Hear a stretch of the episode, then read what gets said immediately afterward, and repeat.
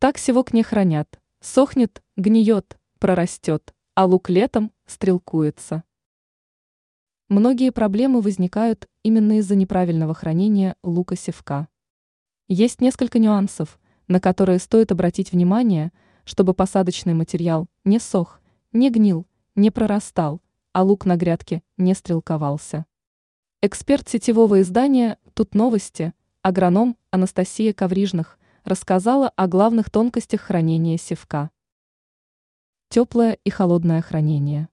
Не храните севок при температурах выше 25 градусов. Также не держите посадочный материал при температурах ниже минус 3 градусов. Существует два основных метода хранения – теплый и холодный. В первом случае температура начинается от плюс 14 градусов и может доходить до плюс 20. Допустимо держать и при 25 градусах, но не более. Влажность воздуха 50-60%.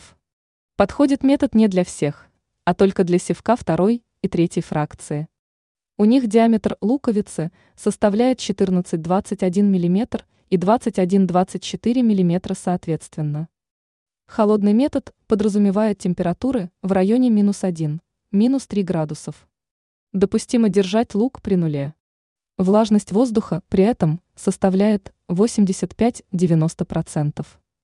Этот метод актуален для первой фракции, то есть мелкий севок, диаметр которого составляет 8-14 мм. Ахиллесова пята севка. Температура яровизации является настоящей ахиллесовой пятой процесса хранения севка. Это около плюс 5, плюс 8 градусов с запасом до плюс 10.